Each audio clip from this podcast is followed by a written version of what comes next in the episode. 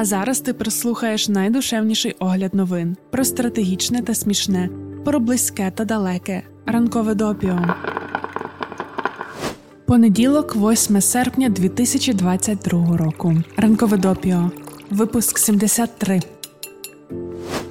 Доброго ранку. Як твої вихідні? Напиши нам про це у коментарях на платформі, де слухаєш нас, або у телеграмі. І якщо тобі доступна функція лайків, то не скупися на них. Нам буде приємно. А ще відразу дай нам знати, чи вдалося тобі глянути до наших п'ятничних рекомендацій. Питаємо, бо у сьогоднішньому випуску ми продовжимо тему католицької церкви та Ватикану. У Сполученому Королівстві вперше в історії може відбутися судовий процес із Ватиканом у статусі відповідача. Про це пише Телеграф і називає справу процесом століття. Що ж розглядатиме суд? Порушення та зловживання при придбанні нерухомості Ватиканом у Лондоні. Будівлю в центрі міста на Слоун Авеню 60 було куплено у 2014 році за 124 мільйони фунтів. Це колишній склад Херодс у Челсі. Він був призначений для будівництва розкішних апартаментів. В операції із нерухомістю також брали участь швейцарські банки, інвестиційні фонди, що базуються в Люксембурзі. Ну і так, ймовірно, мільйони фунтів стерлінгів, що були пожертвовані католиками. Власне, проблема якраз в тому, що Ватикан здійснив купівлю як інвестицію за рахунок пожертвувань. Судовий розгляд розпочався влітку минулого року. 11 осіб проходять як обвинувачені в цій справі. Серед них і високопоставлений прилад кардинал Анджело Бечу. Його звинувачують у шахрайстві, наданні неправдивої інформації, корупції, відмиванні грошей і оприлюдненні секретних документів. Бечу вже раніше залишив посаду префекта Ватиканської конгрегації з канонізації та відмовився від кардинальських привілеїв.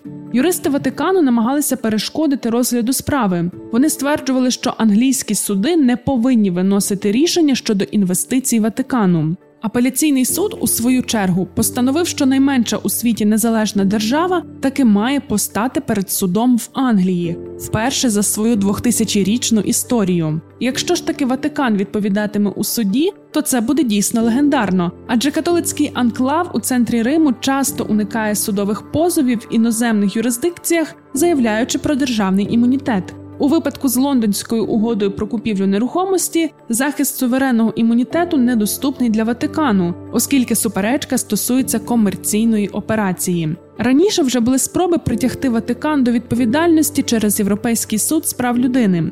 24 особи з Бельгії, Франції та Нідерландів, які постраждали від сексуального насильства з боку духовенства, починаючи з 2011 року, намагалися подати позов проти святого престолу та лідерів католицької церкви до бельгійських судів. Позов не приймали, оскільки бельгійські суди не мають юрисдикції над Ватиканом. Після цих відмов постраждалі звернулися до Європейського суду з прав людини. Справа JC та інші проти Бельгії. ЄСПЛ погодився з бельгійським судом. Святий престол користується дипломатичним імунітетом і державними привілеями згідно з міжнародним правом. До речі, у нас в інстаграмі є ролик, де ми дуже детально та просто пояснюємо, яким чином працює Європейський суд з прав людини. Лінк залишаємо в описі. Подивися, ми старалися. Ми не знаємо, як ти, але нас дещо втомило, що якщо вчасно подумати папі римському, що говорити про війну в Україні і які хресні ходи влаштовувати, то нема. Для чого, якщо можна потім сказати Я в політиці не розуміюся, моя справа молитися. Почати нарешті відповідати належним чином за роки злочинів педофілії та сексуального насильства теж нема. Будуть вибачення, ставання на коліна, але як відповідати перед судом, у нас лапки, державний імунітет. З цього приводу ми думаємо, що ні Ватикану, ні нам, простим смертним, не варто забувати, що Ватикан, хоч і найменша у світі незалежна держава, але все ж держава. Попри свою духовну місію, Ватикан є також учасником міжнародних відносин і системи міжнародного права. Ми сподіваємося, що статус держави колись змусить Ватикан і відповідати, а не лише користуватися ним задля уникнення відповідальності у судах. Тож раді новинам зі Сполученого Королівства. Тепер ще чекаємо, що колись прийде відповідальність і за порушення не лише у комерційній сфері, але й в питаннях гідності людини. Щодо комерційної сфери, то сподіваємося, що справа про лондонську угоду матиме достатньо розголосу, а це у свою чергу сприятиме зменшенню пожертв, які отримує Ватикан. Так, ми сьогодні не надто доброзичливі. До речі, не лише ми і не лише щодо Ватикану. У суботу The Times випустили передову статтю із назвою Погляд The Times на звіт Amnesty International про Україну пропагандисти Путіна. Там, з поміж інших дуже вдалих тез, є також і заклик: представники та представниці громадськості, які щедро жертвують гроші та час, вірячи, що Amnesty International допомагають жертвам переслідувань. Ви повинні припинити це робити. Абсолютно погоджуємося. Те ж саме стосується і Червоного Хреста, різних структур ООН та, взагалі, більшості міжнародних організацій. У минулому випуску ми розповідали тобі про візит Ненсі Пелосі до Тайваню. Як ти знаєш, літак її ніхто не чіпав, сідала та взлітала без перешкод. Але зрозуміло, що Китай таки зреагував. Зреагував припиненням двосторонніх процесів у восьми ключових сферах, включаючи оборону, наркотики, транснаціональну злочинність і зміну клімату. Держсекретар Ентоні Блінкен сказав, що це кроки, які покарають світ, а не тільки Сполучені Штати. Боротьба зі зміною клімату була ключовою сферою співпраці між двома державами, які, до речі, є найбільшими джерелами викидів парникових газів. Блінкен відзначив, що тепер, ймовірно, особливо постраждають країни, що розвиваються. Держсекретар також занепокоєний через припинення співпраці по декількох військових каналах. Вони є життєво важливими для уникнення непорозумінь і криз. Окремо звернемо увагу на боротьбу з наркотиками. Щороку в Сполучених Штатах фіксують тисячі смертей через передозування незаконним фентанілом. Його виготовляють з китайської сировини. Тож ті політики, які протидіють цьому, налякані рішенням Китаю призупинити американо-китайську співпрацю в боротьбі з наркотиками. Конгресмен Девід Троун, співголова комісії адміністрації Байдена з боротьби з торгівлею синтетичними опіоїдами, сказав. Це особливо прикро, тому що, незважаючи на наші розбіжності з Китаєм щодо низки питань, співпраця у боротьбі з наркотиками була яскравою плямою у двосторонніх відносинах. Кінець цитати. А законодавці від республіканської партії вважають реакцію Пекіна на візит Пелосі ще одним доказом того, що правлячі комуністичні партії Китаю не можна довіряти як надійному партнеру навіть у питаннях, що становлять очевидний взаємний інтерес. На політіко пишуть про те, що реакція Пекіна є свого роду перформативним актом, що відображає потребу Сі Цзіньпіна відшліфувати свій імідж як злісного захисника територіальної цілісності Китаю. Скоро має відбутися 20-й з'їзд комуністичної партії. Всі готуються, що його втретє оберуть лідером. Раптом Пелосі і Тайвань. А Тайвань для китайської політики це ж доволі тривала історія. Скільки дипломатичних скандалів, хай хтось лише натякне, що Тайвань це окрема країна. Аж тут ціла спікерка американської палати представників прилетіла з офіційним візитом, неподобством.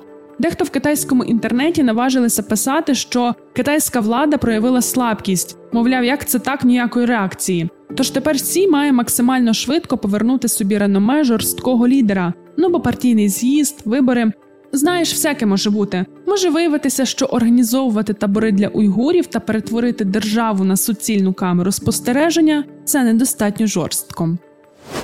До речі, ми от згадали про дипломатичні скандали через Тайвань. Чи не найбільший з них був за участі Литви? У 2021-му у Вільнюсі відкрили представництво Республіки Тайвань. Назва Китаю не сподобалася, і там таке почалося.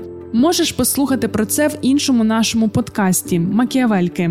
Є окремий епізод про Тайвань, який ми тобі рекомендували вже мільйон разів, але там дійсно дуже класна розмова, тому мільйон перший раз кажемо. Послухай, а про Литву ще додамо, що вчора литовська урядова делегація з 11 осіб прибула до Тайваню. Маємо припущення, що візит Пелосі стане прикладом і для інших держав. Тож невдовзі не лише Литва відправлятиме до Тайваню своїх представників. До речі, бізнес також має головний біль від оцих всіх дипломатичних колізій навколо Тайваню та політики одного Китаю. Нагадаємо, що це політика, яка полягає в офіційному визнанні тільки однієї китайської держави, незважаючи на існування двох країн, які проголосили себе Китаєм. Це означає, що для встановлення дипломатичних відносин з Китайською Народною Республікою треба розірвати офіційні відносини з Республікою Китай, тобто Тайванем, і навпаки, як ж це впливає на бізнес? Розглянемо історію шоколадного батончика Снікерс. Минулого тижня було запущено рекламну кампанію, у межах якої сайт,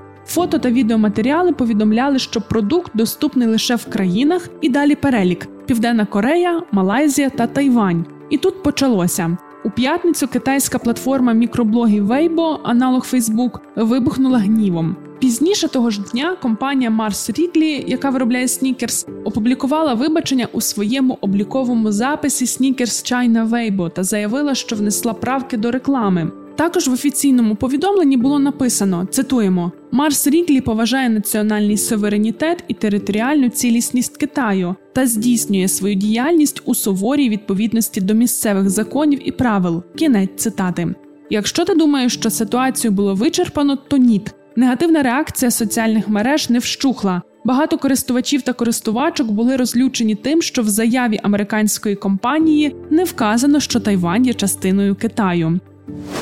Про снікерс більше не маємо що додати, але ось із Тайванем продовжимо. Ми вже неодноразово розповідали тобі, що тайванці дуже уважно слідкують за тим, як Україна протистоїть Росії. Там розуміють, що наші уроки та висновки можуть допомогти у разі китайської агресії. На телеграф вийшов матеріал, у якому розповідають про стратегію дикобраза. У ньому також відзначають, що Україна та Тайвань мають багато схожого. Для обох країн підходить описана стратегія. У чому її суть? Якщо неможливо зробити свою країну повністю непроникною для амбітних хуліганів, краще підняти вартість будь-якого вторгнення до рівня, що є неприйнятним для агресора. Коротше кажучи, треба агресору пообіцяти такий тернистий прийом, що навіть якщо баланс військових ймовірностей припускає, що агресор може, врешті-решт, досягти успіху, він вирішить не вторгатися через ціну перемоги. Бути дикобразом це стратегія, яка вимагає повної заміни традиційного мислення щодо оборонного обладнання, підготовки та організації військового сектору. І у цьому контексті є показовими перші місяці оборони України, пишуть телеграф. Коли відносно дешеві протитанкові системи, як американський Джевелін чи англо-шведський Енлав, а також настільки ж прості в опановуванні ракети Земля-повітря у правильних руках і в достатній кількості можуть стримувати армію розміром з російську. У статті радять Тайваню зважити на цей досвід і також придивлятися до подібних засобів. Додатково рекомендують подбати про організацію зусиль цивільних у систему протидії агресору. Усе з Тайванем на сьогодні закінчили. Зараз розповімо про Кенію. 9 серпня там мають відбутися президентські вибори. У 55-му випуску допіо ми тобі вже розповідали про те, як TikTok впливає на кампанію, поширюючи маніпуляції та мову ворожнечі. Це ризикує перерости у щось плачевне, тим паче, що в історії Кенії вже таке бувало. Вибори 2007 року супроводжувалися масовим насильством. Зараз для чотирьох кандидатів у президенти найбільш пріоритетним завданням є полегшення кризи вартості життя. Інфляція прискорюється найшвидшими темпами за 5 років. Ціни на олію та пшеничне борошно стрімко зростають. Уряд обмежив ціни на кукурудзяне борошно. Його використовують для приготування угалі. Це така каша, яка є основною їжею для більшості кенійців. Більшість кандидатів пропонують вводити субсидії, щоб компенсувати витрати домогосподарств. Втім, є й більш оригінальні обіцянки. Кандидат Джордж Ваджакоя зосереджується на тому, як він планує виплачувати зовнішній борг Кенії. Секрет простий: марихуана та яєчка гієн. Якщо ж деталізувати, то політик та шанувальник Грегі пропонує розвивати сферу медичного канабісу та експорт нетрадиційної продукції. Зокрема, йдеться про яєчка гієн, які, за словами Ваджакоя, вважаються делікатесом у Китаї. Серед пропозицій також розвивати зміїне господарство та експортувати м'ясо собак. Сподіваємося, що ідея з експортом нетрадиційної продукції не знайде свого втілення щодо медичного канабісу, то на здоров'я.